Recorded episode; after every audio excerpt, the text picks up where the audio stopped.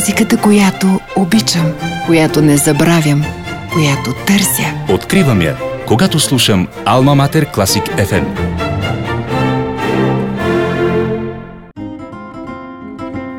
Вие сте средовното седмично издание на предаването за театъра и неговите главни действащи лица без маски в ефира на радио Алма Матер Класик FM. За първи път в историята на националните награди ИКАР призът за цялостен принос към българския театър ще бъде поделен между двама носители. Но за всички от тези, които познават тази годишните лауреати, било то лично или благодарение на многобройните им изяви на сцената и на екрана, със сигурност това не буди никаква изненада, тъй като техните житейски и творчески пътища са толкова тясно и неразделно свързани вече повече от 52 години, че всяко друго решение на Съюзът на артистите би било изненадващо. Точно в този момент за мен е истинска чест и вълнуваща привилегия да приветствам с добре дошли в студиото ни артистичното семейство Виолета Бахчеванова и Васил Стойчев. Здравейте и благодаря ви искрено, че приехте поканата ни. Здравейте. Здравейте, благодарим ви ние. В началото много ми се иска да ви върна назад във времето, за да потърсим онези най-ранни симптоми на тази неизлечима зараза, причинена от бацила на театъра, която съм сигурен, че не ви е напуснала и до днес и която някак неусетно сте успели да предадете и на вашите дъщери и внуци. Кога усетихте първите емоционални трепети на любовта към театъра и как всъщност решихте да се посветите на актьорското призвание? Това се случи в гимназията, тъй като преди това аз повече се ориентирах към пеенето. Бях солистка на няколко хора, на гимназиалния хор. И в 10 клас, 21 един от девическо училище, пристигна един актьор, Штилян Кунев, който реши да постави Чичо Томовата колиба. Явихме се няколко момичета там за героините и аз имах щастието да получа ролята на квартиронката Елоиза. И този момент, в който вече бяхме на сцената и усетих невероятния контакт между мен и публиката, когато всичко замлъкваше в салона, в тези трагични моменти от ролята, тогава усетих, че отровата на театъра започна да навлиза доста сериозно и започна да измества моите музикални наклонности и желания. Без, разбира се, да изоставя пеенето и нататъка да кажем, че всъщност вие сте наследила музикалния талант от вашия баща, който е пеел прекрасно и е бил бас в популярния в тези години мъжки хор Гусла, хор Гусла да. където е пял заедно с Борис Христов, доколкото да, знам. Да. И ние от деца сме израснали са в тия концерти на хор Гусла. Те имат едно мото в една хубава песен, народна песен, нас навек ни свързва. Защо не се преборих за това свое желание? То идваше от факта, че аз малко съм по-взискателна и прецизна към нещата и не сметнах, че съм достатъчно готова за един конкурс да се явя. Така че и това изигра своята роля повече в посоката на драматичното изкуство. Нека да включим в разговора и господин Стойчев. Знам, че важна спирка по маршрута, който ви отвежда до Витис, се оказва драм състава към економическия институт, където учите една година и срещата ви с бъдещите театрални режисьори Димитрина Гюрова и Николай Савов. Какво си спомняте от този период в самодейната трупа на економическия институт? О, колко назад в годините ни връщате с този разговор. Ами аз ще отида даже и още по-назад в прогимназиалното си образование, което имах в първа прогимназия на родния ми град Кюстендил, когато учителката ми по литература ми възложи да изляза и да рецитирам едно стихотворение. И оттам нататък, след тази рецитация, след това и в гимназията, гимназиалното ми образование, техникума в София, след това образцови економически техникум в Лозенец, и по-късно и Висшия економически институт Карл Маркс тогава. Тези ми излизания винаги бяха свързани с преподавателите по литература, когато възлагаха нещо и вероятно и моето желание за изява. Така че струва ми се, че оттам започна желанието ми за изява пред публиката, а в Висшия економически институт имаше един великолепен драм състав – в който ръководители първия ми семестър бяха Петър Василев, кинорежисьорът и съпругата му актриса Валентина Борисова, А втория семестър при нас дойдоха двама млади студенти, вече семейство, студенти по режисура в Витис Кръстю Сарафов тогава, Димитрина Гюрова и Николай Савов. И това са едни, според мен, най-вълнуващи неща за да минеш така през самодейността, която тогава беше много развита художествената самодейност. Провеждаха се национални прегледи на художествената самодейност. Ние играхме нашия си спектакъл тогава, подготвен от тях в военния театър. Получихме награда републиканска, първенци и Имаше тогава един закон за висше образование. Завършилите техникумите можеха да кандидатстват за висше образование само след две годишен трудов стаж по специалността и то по специалностите, които са свързани конкретно с тази професия, която се учи в техникумите. А на следващата година, когато аз бях вече студент в економически институт, се промени закона, докато още играехме спектаклите си и излезе нов закон за това, че завършилите техникумите могат да кандидатстват във всички висши учебни заведения по всички специалности. И това някак си събуди интереса в мен, а пък и присъствието на Димитрина Гюрова и Николай Савов и оценките, които даваха и насоката, че непременно това момче трябва да кандидатства в ДВТУ Кръстю Сарафов беше тогава. Държавно висше театрално Държавно училище. висше театрално училище Кръсто Сарафов. Между другото, ние сме от последните студенти прияти в него. На следващата година, след първи курс, вече бяхме в новата сграда, която строехме първия семестър и се нанесахме там и тогава се промени името на Висшето театрално училище в Висши институт за театрално изкуство Кръсто Сарафов. Оттам са наченките и щастлив съм, че въпреки големите перипети, които имах тогава по край това кандидатстване, но така стана, че там пък се срещнахме, видяхме с седящата тук до мен Виолета Бахчеванова. Имахме щастието да ни приемат в един и същи клас от трите класа, които се приемаха тогава.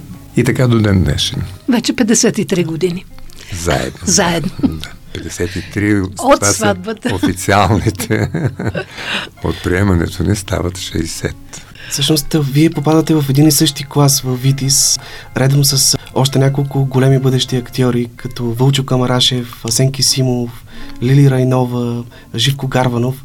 Може би ще бъде интересно за днешните студенти в надвис какво представляваше актьорското обучение в онези години, кои бяха онези азбучни истини за актьорската природа, за театърът като мисия и призвание, които освоихте под ръководството на вашия учител, професор Филип Филипов.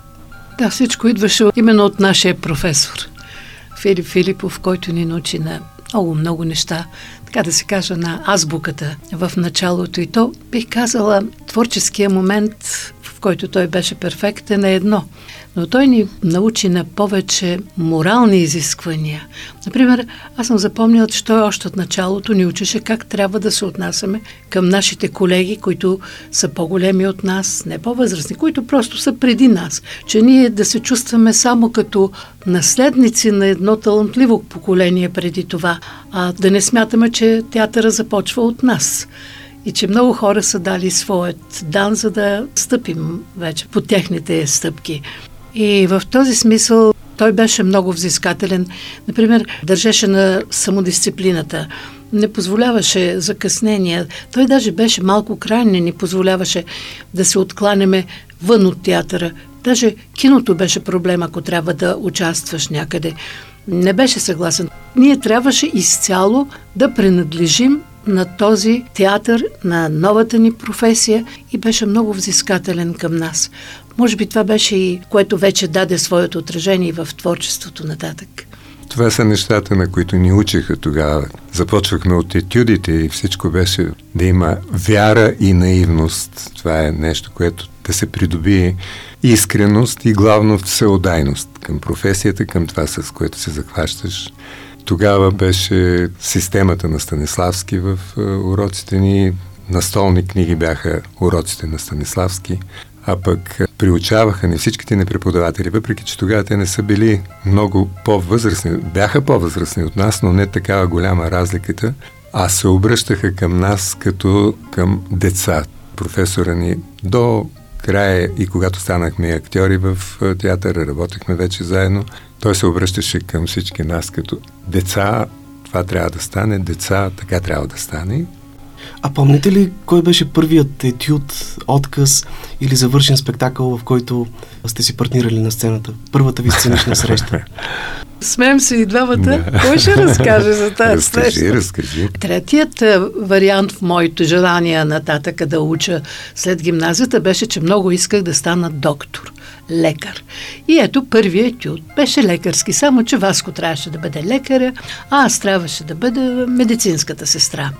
И това ни е първата среща и учиха ни, че ни трябва абсолютно да знаем много неща от професията и решаваме да отидем на една операция.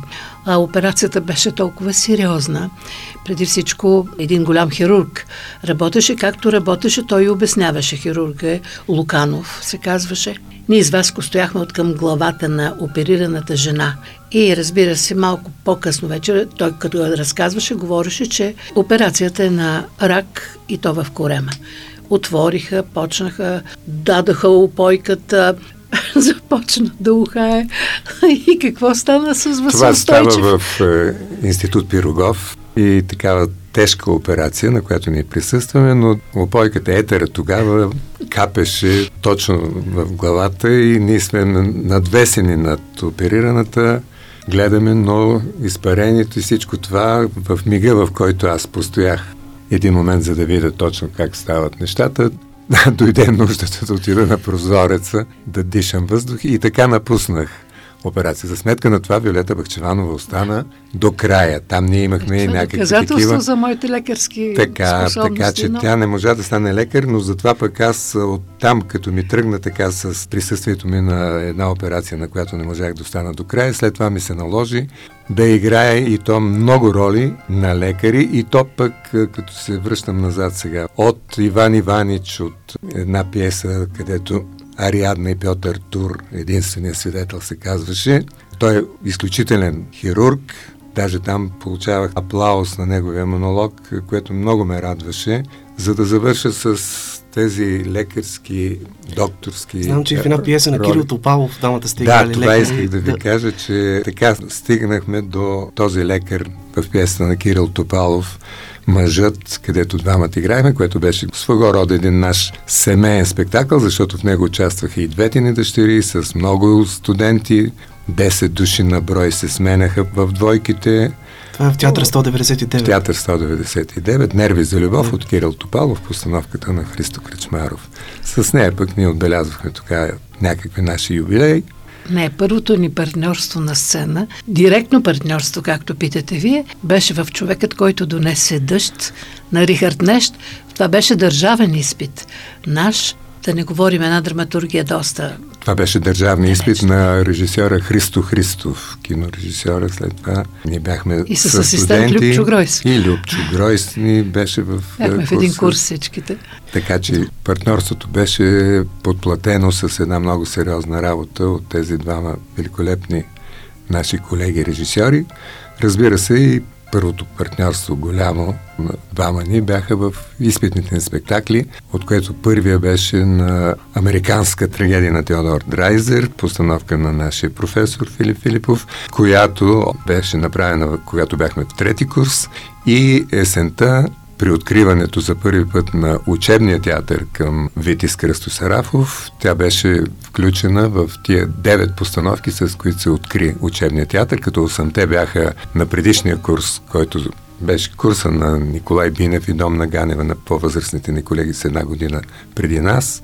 И нашия спектакъл влезе като от основателите при откриването на този учебен театър, който горе-долу вече е на 60 години.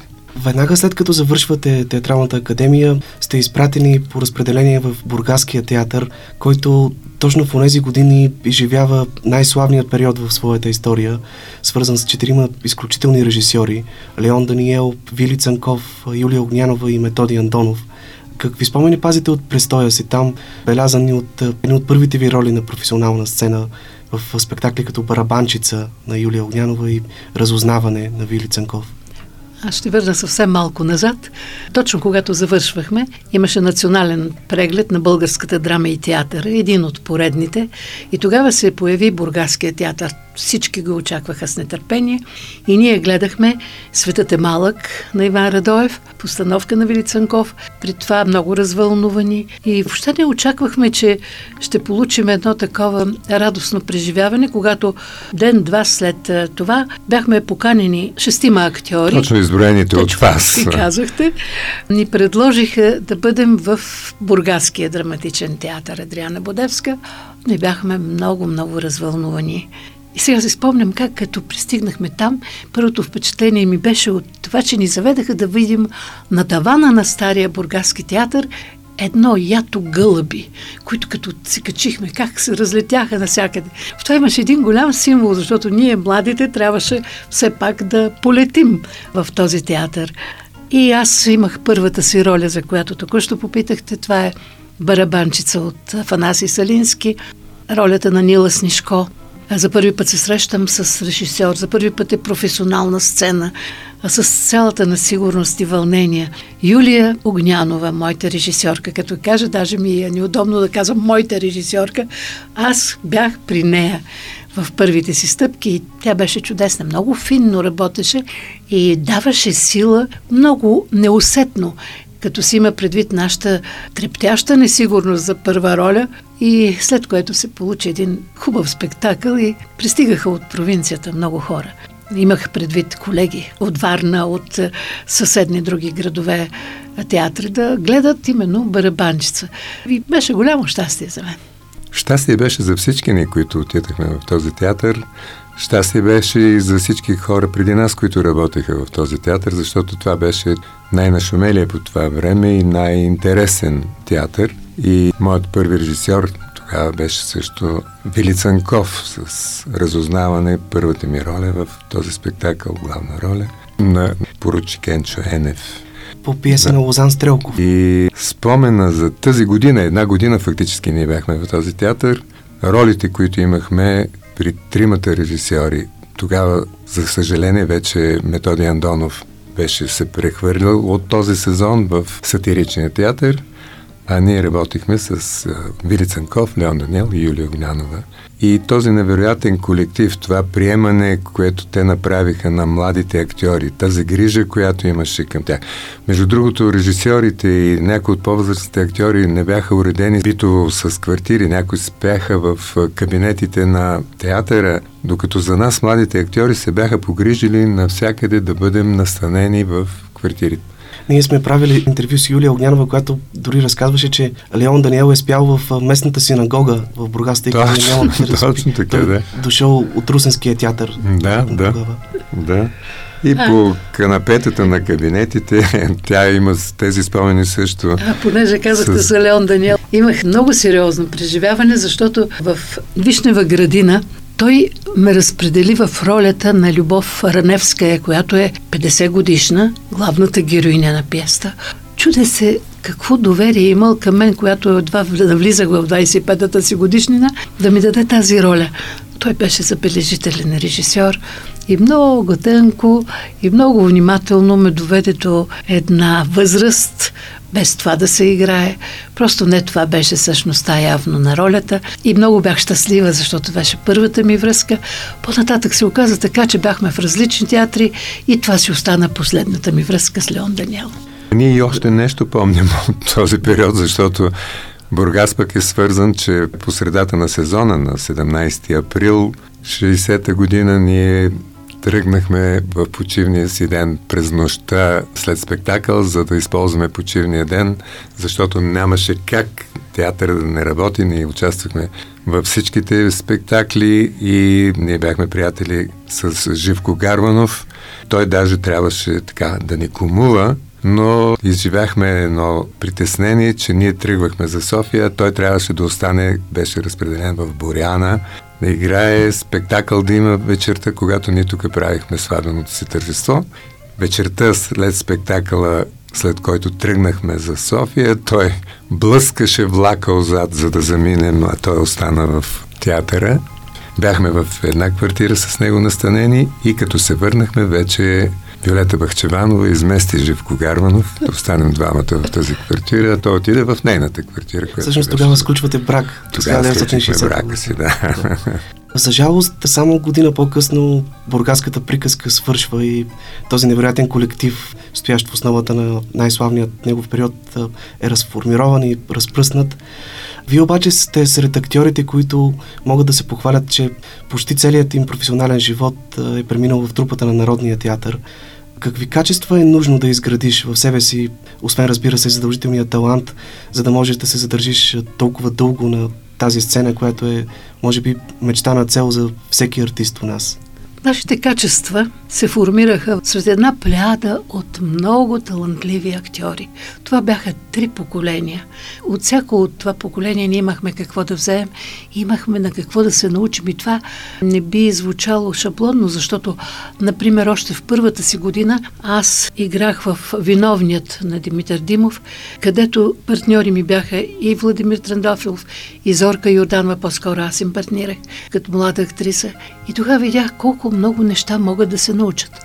Тогава се научих как да говоря, защото Зорка Йорданова говореше блестящо български язик. Тя просто така го поднасяше, че ти не можеше да сгрешиш в мисълта, която тя иска да изрази.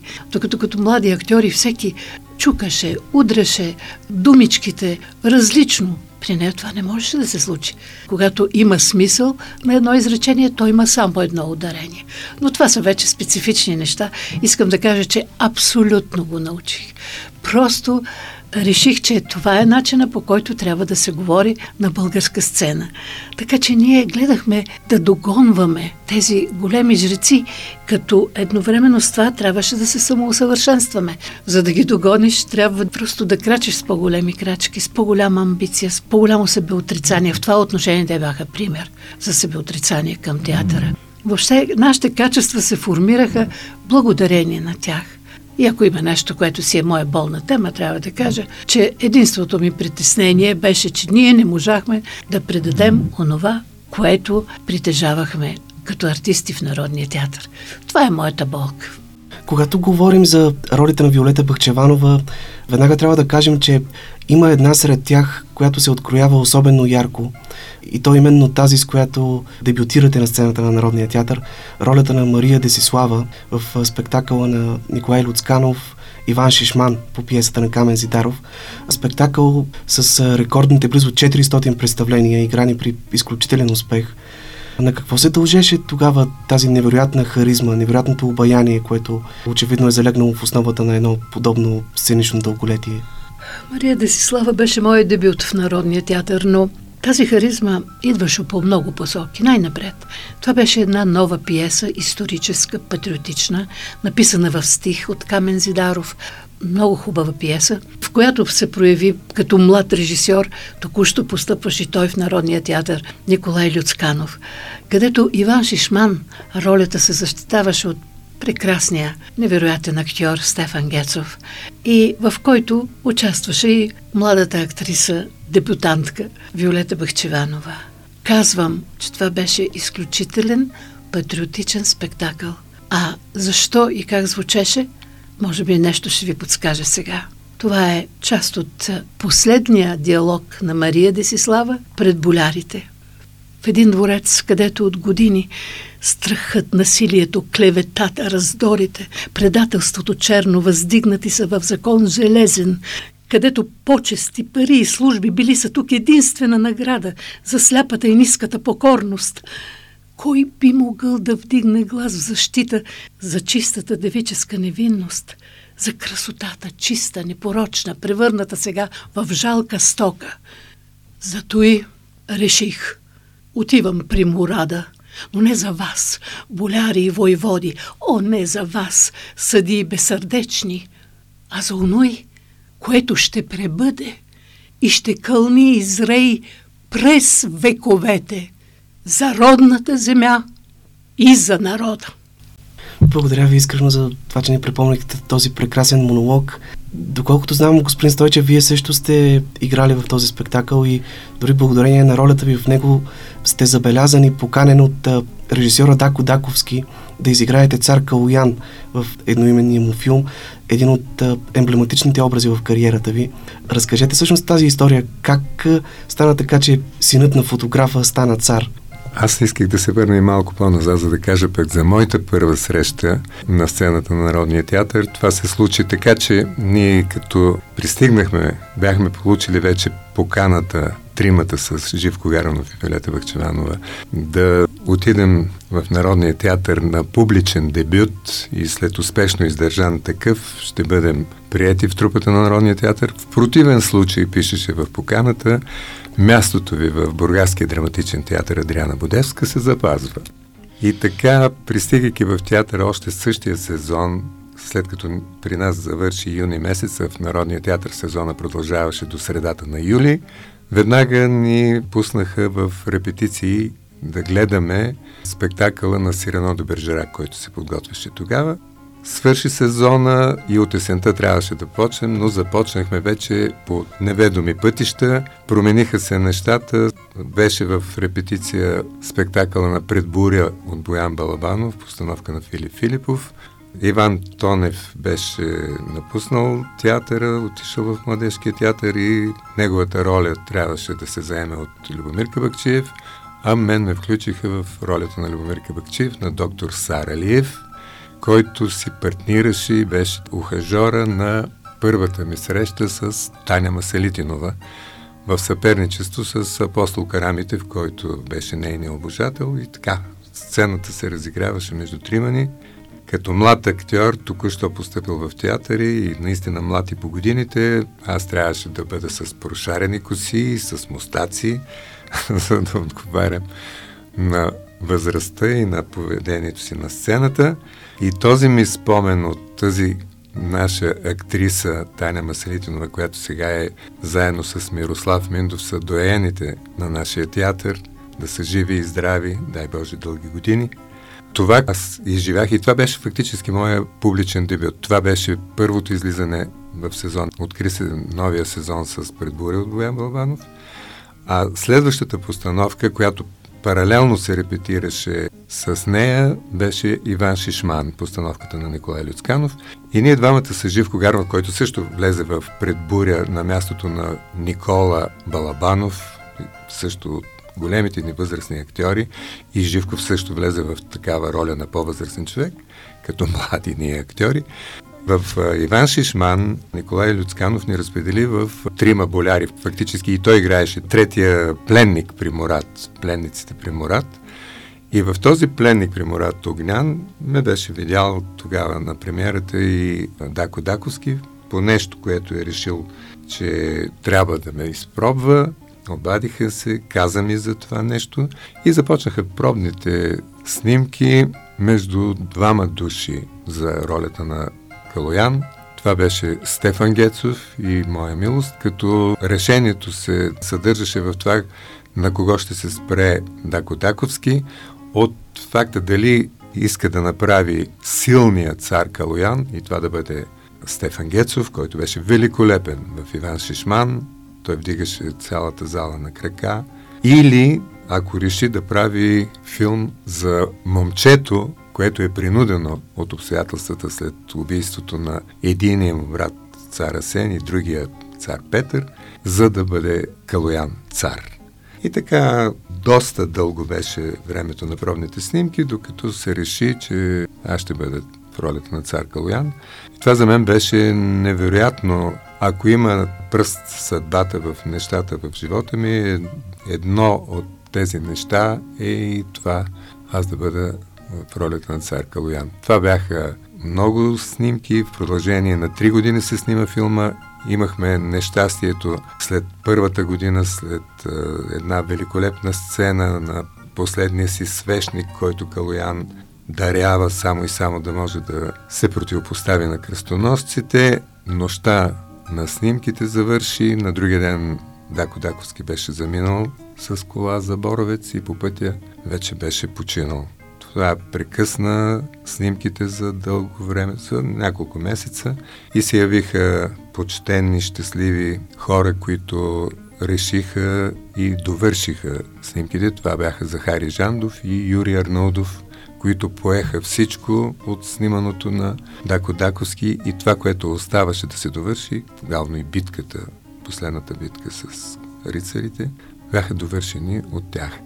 Наистина това да изживееш по това време, при това обожание, което имаше от публиката към българските филми, към всичко родно, което се правеше, това посрещане из цяла България по време на снимките на Калуян, срещите с публиката след това, премиерите, които се направиха, които започнаха в софийските киносалони от сутрин от 8 до вечер до 10 през 2 часа бяха обявени. Аз имам така запазени афишите от това време, което е нещо наистина изключително невероятно, за което съм безкрайно благодарен.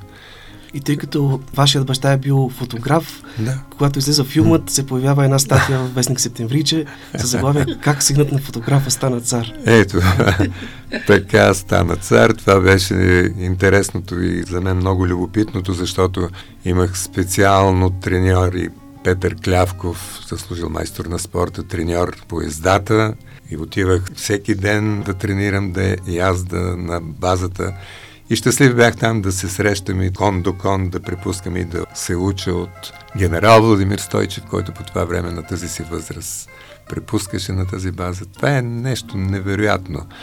И тогава в Вестник Септемвриче тези две страници, в които заглавието наистина беше така, как синът на фотографа стана цар. Всичко, което съм запазил и като снимки, вероятно е наследството ми от баща ми, от брат ми, който е художник-фотограф също, Кромарсов, Баща ми беше фотобански в Кюстендил. Всичко това върза нещата в едно. Аз бях щастлив след това на всичките тези срещи с млади хора, с децата, с младежите, с публиката в киносалоните, да споделям всичките неща и да благодаря и на родния си град, на учителите ми, на възпитателите, на треньорите, на режисьорите, на всички, които са ми помагали в живота. Кои други роли на театралната сцена бихте посочили като особено знакови, с решаващ принос за актьорското ви израстване през годините? Знам, че особено скъпа за господин Стойчев е, например, ролята на Бен Алкасар в драмата Почивка в Арко Ирис на Димитър Димов, в постановка на вашия учител Филип Филипов.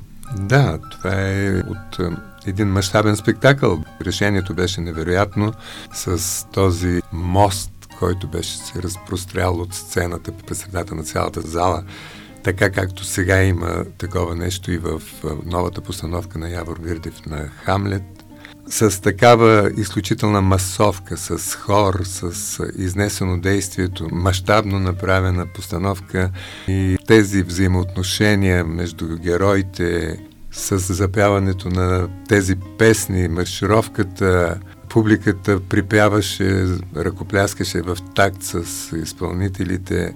Нещо невероятно като преживяване. Има такива спектакли. Такъв беше спектакъл на Иван Шишман с такъв прием невероятен в публиката, където театъра ни беше обиколен от всичките страни с дългите опашки, независимо от това сняг ли вали дъжд или е слънчево.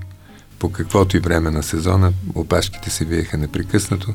Една от тези постановки беше и почивка в Аркоирис, където седем души от състава бяхме отличени с Димитровска награда, тогава лауреатската награда.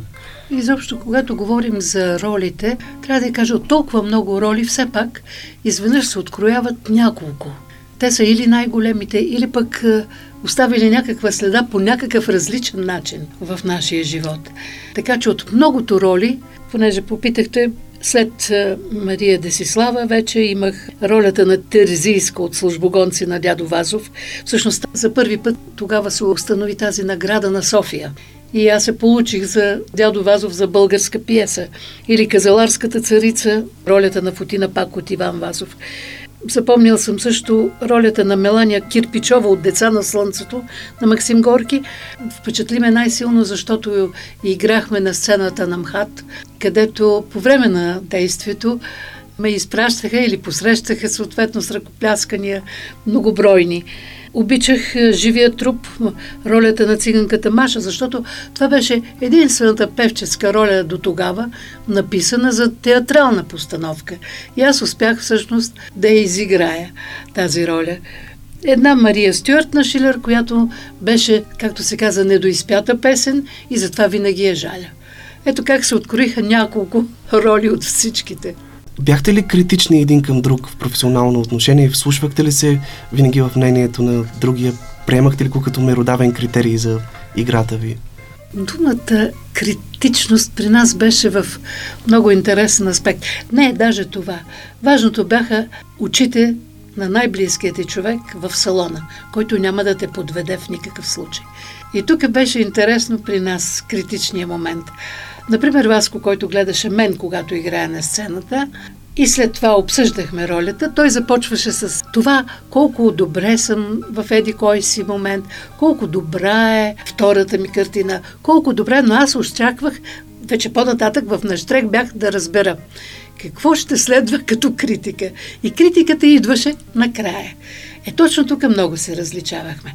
Тоест, аз бързах да кажа какво не е направил. Защото другото е ясно. Той го е направил. А трябва да знае какво трябва да постигне. И коренно се различавахме. Тоест, минавах веднага в нападение към по-важните неща, които трябва да се свършат. Като че ли някой ме гониш. Ето в това нещо, обаче беше безспорно е безкрайно добре да имаш едни такива очи и такава критика. И макар казани по различен начин, те водиха към резултат. Ние бяхме щастливи в този театър, защото в него работихме с такива режисьори като Кръстю Мирски, нашия професор Филип Филипов, Стефан Сърчаджиев, Николай Люцканов, Енчо Халачев, Леон Даниел и Вили Цанков в последните постановки, които правиха при нас в театъра. Така че само изреждането на спектаклите, в които сме играли и под режисурата на тези хора е нещо, което не би могъл и човек да си позволи да прави забележките или да съветва нещо друго извън това, което режисьорите изискваха от всички нас. Разбира се, аз започнах и с такива роли при е, професор Кръстомирски, като Бойчо Огнянов и Владиков в Хъшове и в Подигото, с спектаклите Унижените, оскърбените княза в... Княз Волковски. Княз Волковски, да, но с живия труп, както спомена Виолета, с дублерствата, които съм правил с всичките си колеги, бил съм дублер и на Андрей Чапразов, и на Любча Кабакчиев, и на Гец Георгиев, защото тогава спектаклите, състава беше огромен, 186 души беше състава на Народния театър, когато ние влязахме с двете му сцени в филиала Васил Кирков тогава и Народния театър сцената. Играеха се много спектакли, разпределяха се много хора, и винаги трябваше да има двойни състави, защото спектаклите вървяха. А има ли нещо, за което съжалявате? Изпитвате ли усещане за нещо пропуснато, неизживяно? Било то среща с мечтана роля или с любим режисьор? Нещо, което сте искали много да ви се случи, но сте се разминали с него в живота си? Човек, ако реши, може да съжалява за много неща. Специално за мен, мисля, че би било кощунство да съжалявам, след като имах щастието да влизам от роля в роля и то почти всичките главни роли на сцената на Народния театър и съм била облагодетелствана в творческо отношение безкрайно много, за да мога да съжалявам за нещо. Някаква, може би, нотка на съжаление съществува сега, когато виждаме колко различни автори играят нашите колеги. Автори, за които въобще не знаем, че са съществували. Всичко е много странно, защото е в различно време на нашето. Прави ми впечатление сега да кажем, не под формата на критики, не под формата на съжаление, но имам чувството да кажем, че с едно участие в един сериал започва да се говори за постижения, за звезди. Аз си мисля, какво нещо беше, за да стигнем ние звездните моменти в нашия живот в театъра, колко много и време трябваше да работим, колко много роли трябваше да имаме зад гърба си, за да можеш наистина, дори да помислиш, пък и това не го правиха, да се спомене за теб, че си някаква звезда. Много е странно всичко това, просто съвсем различно време. Но са щастливи младите хора с това, защото ние наистина пък започвахме като студенти, бяхме в спектаклите на Народния театър в масовите сцени. Това ни бяха изявите, докато те сега виждате как от студентската скамейка стават звезди, както се казва, играят великолепно някои от тях в сериали, в филмите, това е цялата промяна в тази система театрална, когато дойдоха не щатното разписание, а договорната система въведена в театъра, където вече актьорите не са закрепостени към театъра, в който са те могат да участват навсякъде, стига да ги търсят и да правят тези договори, които се сключват с тях и играят навсякъде, където са желани. Това е много хубаво нещо. Дай Боже на всичките млади актьори да имат такава възможност да се взеват още в младежките си години, за да постигнат така и големи върхове в зрялата си възраст. Значи ти смяташ, че съжаляваш за това, че нямахме тази разнопосочност. Да, но пък имаше и нещо друго. Ние пък Бяхме работихме в колективи. Наистина, Театър. щатните длъжности в театъра създаваха се колективи в театрите и всичко беше за нас. Театъра, нашия си театър, за всеки да, от нас, от актьорите собствения му театър, в който беше, всичко беше театъра. Ние бързахме да отидем сутрин от рано и вечер до късно, прекъснато живота ни вървеше в театъра.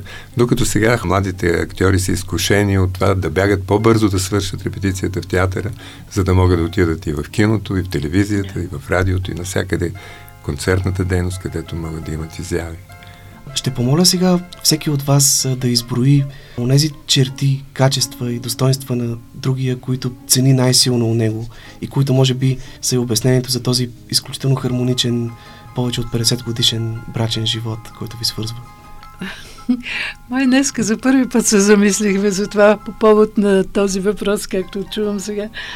Едно безценно качество на вас, кое е чувството за отговорност към хората, които са го търсили за помощ. И той води невероятна борба да задоволи тяхната нужда. Много често сме се смеяли, като казвам, че сега дано не звънне някой да поиска прах от луната, защото ще трябва да те търся на път за там. Това е вътрешна настройка да бъде в помощ на хората. Не зная дали е точно да му е отговорност, колкото просто е една душевна настройка. Онова, което е много характерно за него, е абсолютна организираност. Организираност по отношение на големи мероприятия. Аз сега си спомням как наши колеги напоследък казваха, хайде бе Васко, организирай нашия випуск. Той беше го организирал преди едно 20 години да се съберем, да отпразнуваме 30 годишна, така ли беше, не помня коя годишнина. А сега предстоеше 50 годишнината. И трябва да ви кажа, Васко се зае, обади се на всички колеги. Там, където нямаше телефони, намери ги. И ние наистина се събрахме на една забележителна среща.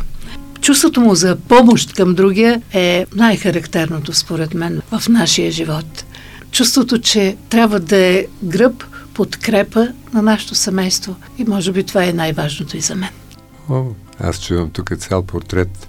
Това е толкова странно чувство да слушаш а, такива неща, да говорят най-близките ти хора за тебе, като че ли по-добре е да си оставя един вътрешен монолог, който да не го знаеш. Е... Но какво мога аз да кажа? Актрисата майка дала живот на две прекрасни дъщери, актриси, тъща на двама зетове, на зет като мед, и маминка на четири внучета, които вече са на 24, 21, 16 и 13 години. Какво мога друго кажа и какво по-хубаво от това? В началото на 90-те години една сериозна група, включваща някои от най-достойните актьори в трупата на Народния театър, са пенсионирани колкото и нелепо да звучи едно такова понятие, когато говорим за изкуство. Сред тях е и Виолета Бахчеванова. Дори вие сте най-младата в тази група, доколкото знам, едва на 55 годишна възраст. Как се справихте тогава с този неизбежен емоционален срив, който е последвал? Натрупала ли се горчевина в душата ви, най-вече от това, че може би никой от съсловието тогава не е застанал в ваша защита?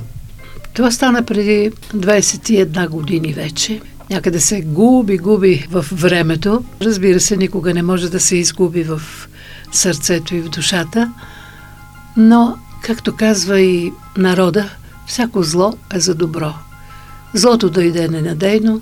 Не можех да си представя, че не можем, да, не мога да живея без театъра, но ето, че в този живот има и нещо друго, различно. Ние излязахме извън убежището на театъра и изведнъж видяхме един необикновен свят край нас, много по-различен от нашата идеализация на сцената. един свят и с тегобите, и с радостите, и с щастието, и с това да определиш доколко в сравнение с другите нещастия в този момент е твоето. Въобще, това беше вече доброто от поговорката. Както казах, зло и добро. Но преди всичко, Васко вече спомена, имахме много здрава опора. Имах внуци, които се нуждаеха от своята маменка, от грижата за тях. И това като че ли компенсира много-много неща. Не се обръщате с гняв назад към този... О, не, не. Аз, например, много добре прецених, че времето, в което се случи с нас това, хората трябваше да преживеят. Имах чувство, че съвсем не им беше до театъра и до защита на една такава сериозна група от артисти. Затова просто им никакъв случай не се настроих нито срещу колеги, нито срещу народ, който не се постара да запази своя артистичен капитал. Просто знаех, че в този момент беше въпрос да се оживее. Този смисъл, приемате ли наградата ИКАР за цялостен принос сега, освен всичко останало и като известна реабилитация, и като едно заслужено, макар и може би позакъсняло признание? За нас тази награда дойде неочаквано. В нашите мисли, че вече сме в забвение, изведнъж пристигна такава невероятна вест, която ни кара само и единствено да благодарим на тези, които не са ни забравили в случай Съюза на артистите, лично на Христо Мотавчиев, на неговия заместник Валентин Танев. И в никакъв случай не смятам тази награда да я приема като компенсация за изгубени творчески години. Не. Приемаме с радост и с благодарност. Благодарността ни е много голяма към присъждането на тази награда, защото на всичкото отгоре тя направи нещо, което всички малко и много сме позабравили. Наградата за първи път се присъжда на двама души, наградата ИКАР 2013 и за първи път ще се връчи на двама души, а това у нас събуди спомена ни и мислите ни отидоха към хората, семейните артистични двойки, които са били и бяха по наше време в нашия народен театър.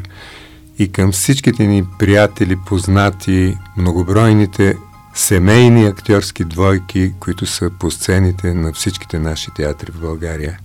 Така че само да можем да изразим тази благодарност. Не е лесен живота на актьорските семейни двойки по театрите и в миналото и сега.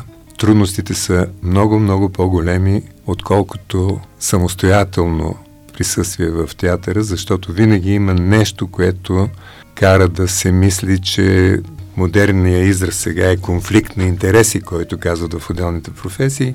И много смешно беше даже един период, в който имаше една заповед в радиото и телевизията да не се вземат от режисьорите двама актьори в едно и също предаване, които са семейство, което беше много жалко и страшно, защото то лишаваше хората, да речем аз можех да играя и да участвам в спектакли на телевизията, радиото, с всяка друга актриса, само не с Виолета Бахчеванова, защото тя е моя съпруга и обратно. Слава Богу, това отмина и ето сега едно признание, което мен страшно много ме радва.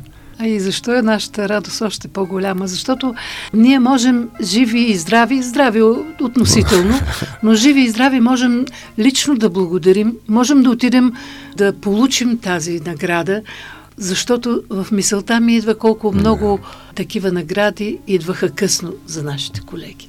И към края на нашия разговор, тъй като вие споменахте за актьорските семейни двойки, вашата фамилия е истински пример за една истинска театрална династия. Тази година голямата ви внучка, Алиса Танасова или Алис, както тя е известна за всички, които я познават и обичат, е абсолвентка. Само след няколко месеца и предстои да се дипломира в класа на професор Пламен Марков. Как от позицията на дългогодишния си сценичен опит оценявате нейния талант и заобщо как гледате на актьорите от нейното поколение? Това е нашата голяма радост и задължение и притеснение, което е започнало още с този ни спектакъл, с който ние завършихме фактически нашето партньорство на сцената с Виолета Бахчеванова в Нерви за любов на Кирил Топалов, постановката в 199, където в спектакъла освен ние двамата като мъж и жена играехме мъж и жена на сцената, но и двете ни дъщери, и Десислава, по-късно и Беляна, които завършиха също Висши институт за театрално изкуство Кръсто Серафов, едната надфис, другата Витис. И сега внучката, която е пред завършване. И като знам цялото вълнение и притеснение, когато се явяваме на сцената с собствените си деца, а ние имахме щастието в този спектакъл да привлечем с нас студенти още от втори курс на различни курсове от академията при различни преподаватели. Това бяха пет двойки от такива актьори, които излязаха тогава. Момичетата бяха, освен Десислава Стойчева и Беляна Стойчева, Ани Вълчанова, Красимира Демирева, Михаела Стойкова, които сега станаха чудесни актьори, а партньорите им на тези двойки бяха Михаил Билалов, Димитър Баненкин, Емил Бонев, Симеон Владов, Владко Попов, който сега е в Америка, разкошни актьори, още станали, за първи път играха те с нас като студенти, втори курс, всичките до завършването им в академия, защото спектакъл се игра много години, но тези деца, с тези актьори, които ние просто се гордеем и сме щастливи, че можехме, ето това, за което Виолета говореше, предаване опита или не знам какво на по-младите, ние имахме удоволствието да работим с всичките тези млади колеги, студенти, тогава след това такива великолепни актьори. И от това сме щастливи. Все пак някъде в взаимоотношенията ни си споделяме сега къде са били първите стъпки на някои от тези момчета и момичета. Това ни е радостта и това е щастието. Разбира се, ние се и тревожим, защото с всичките свои качества, които притежава нашата внучка, нейният живот ще бъде зависим не само от нея, а от много други обстоятелства.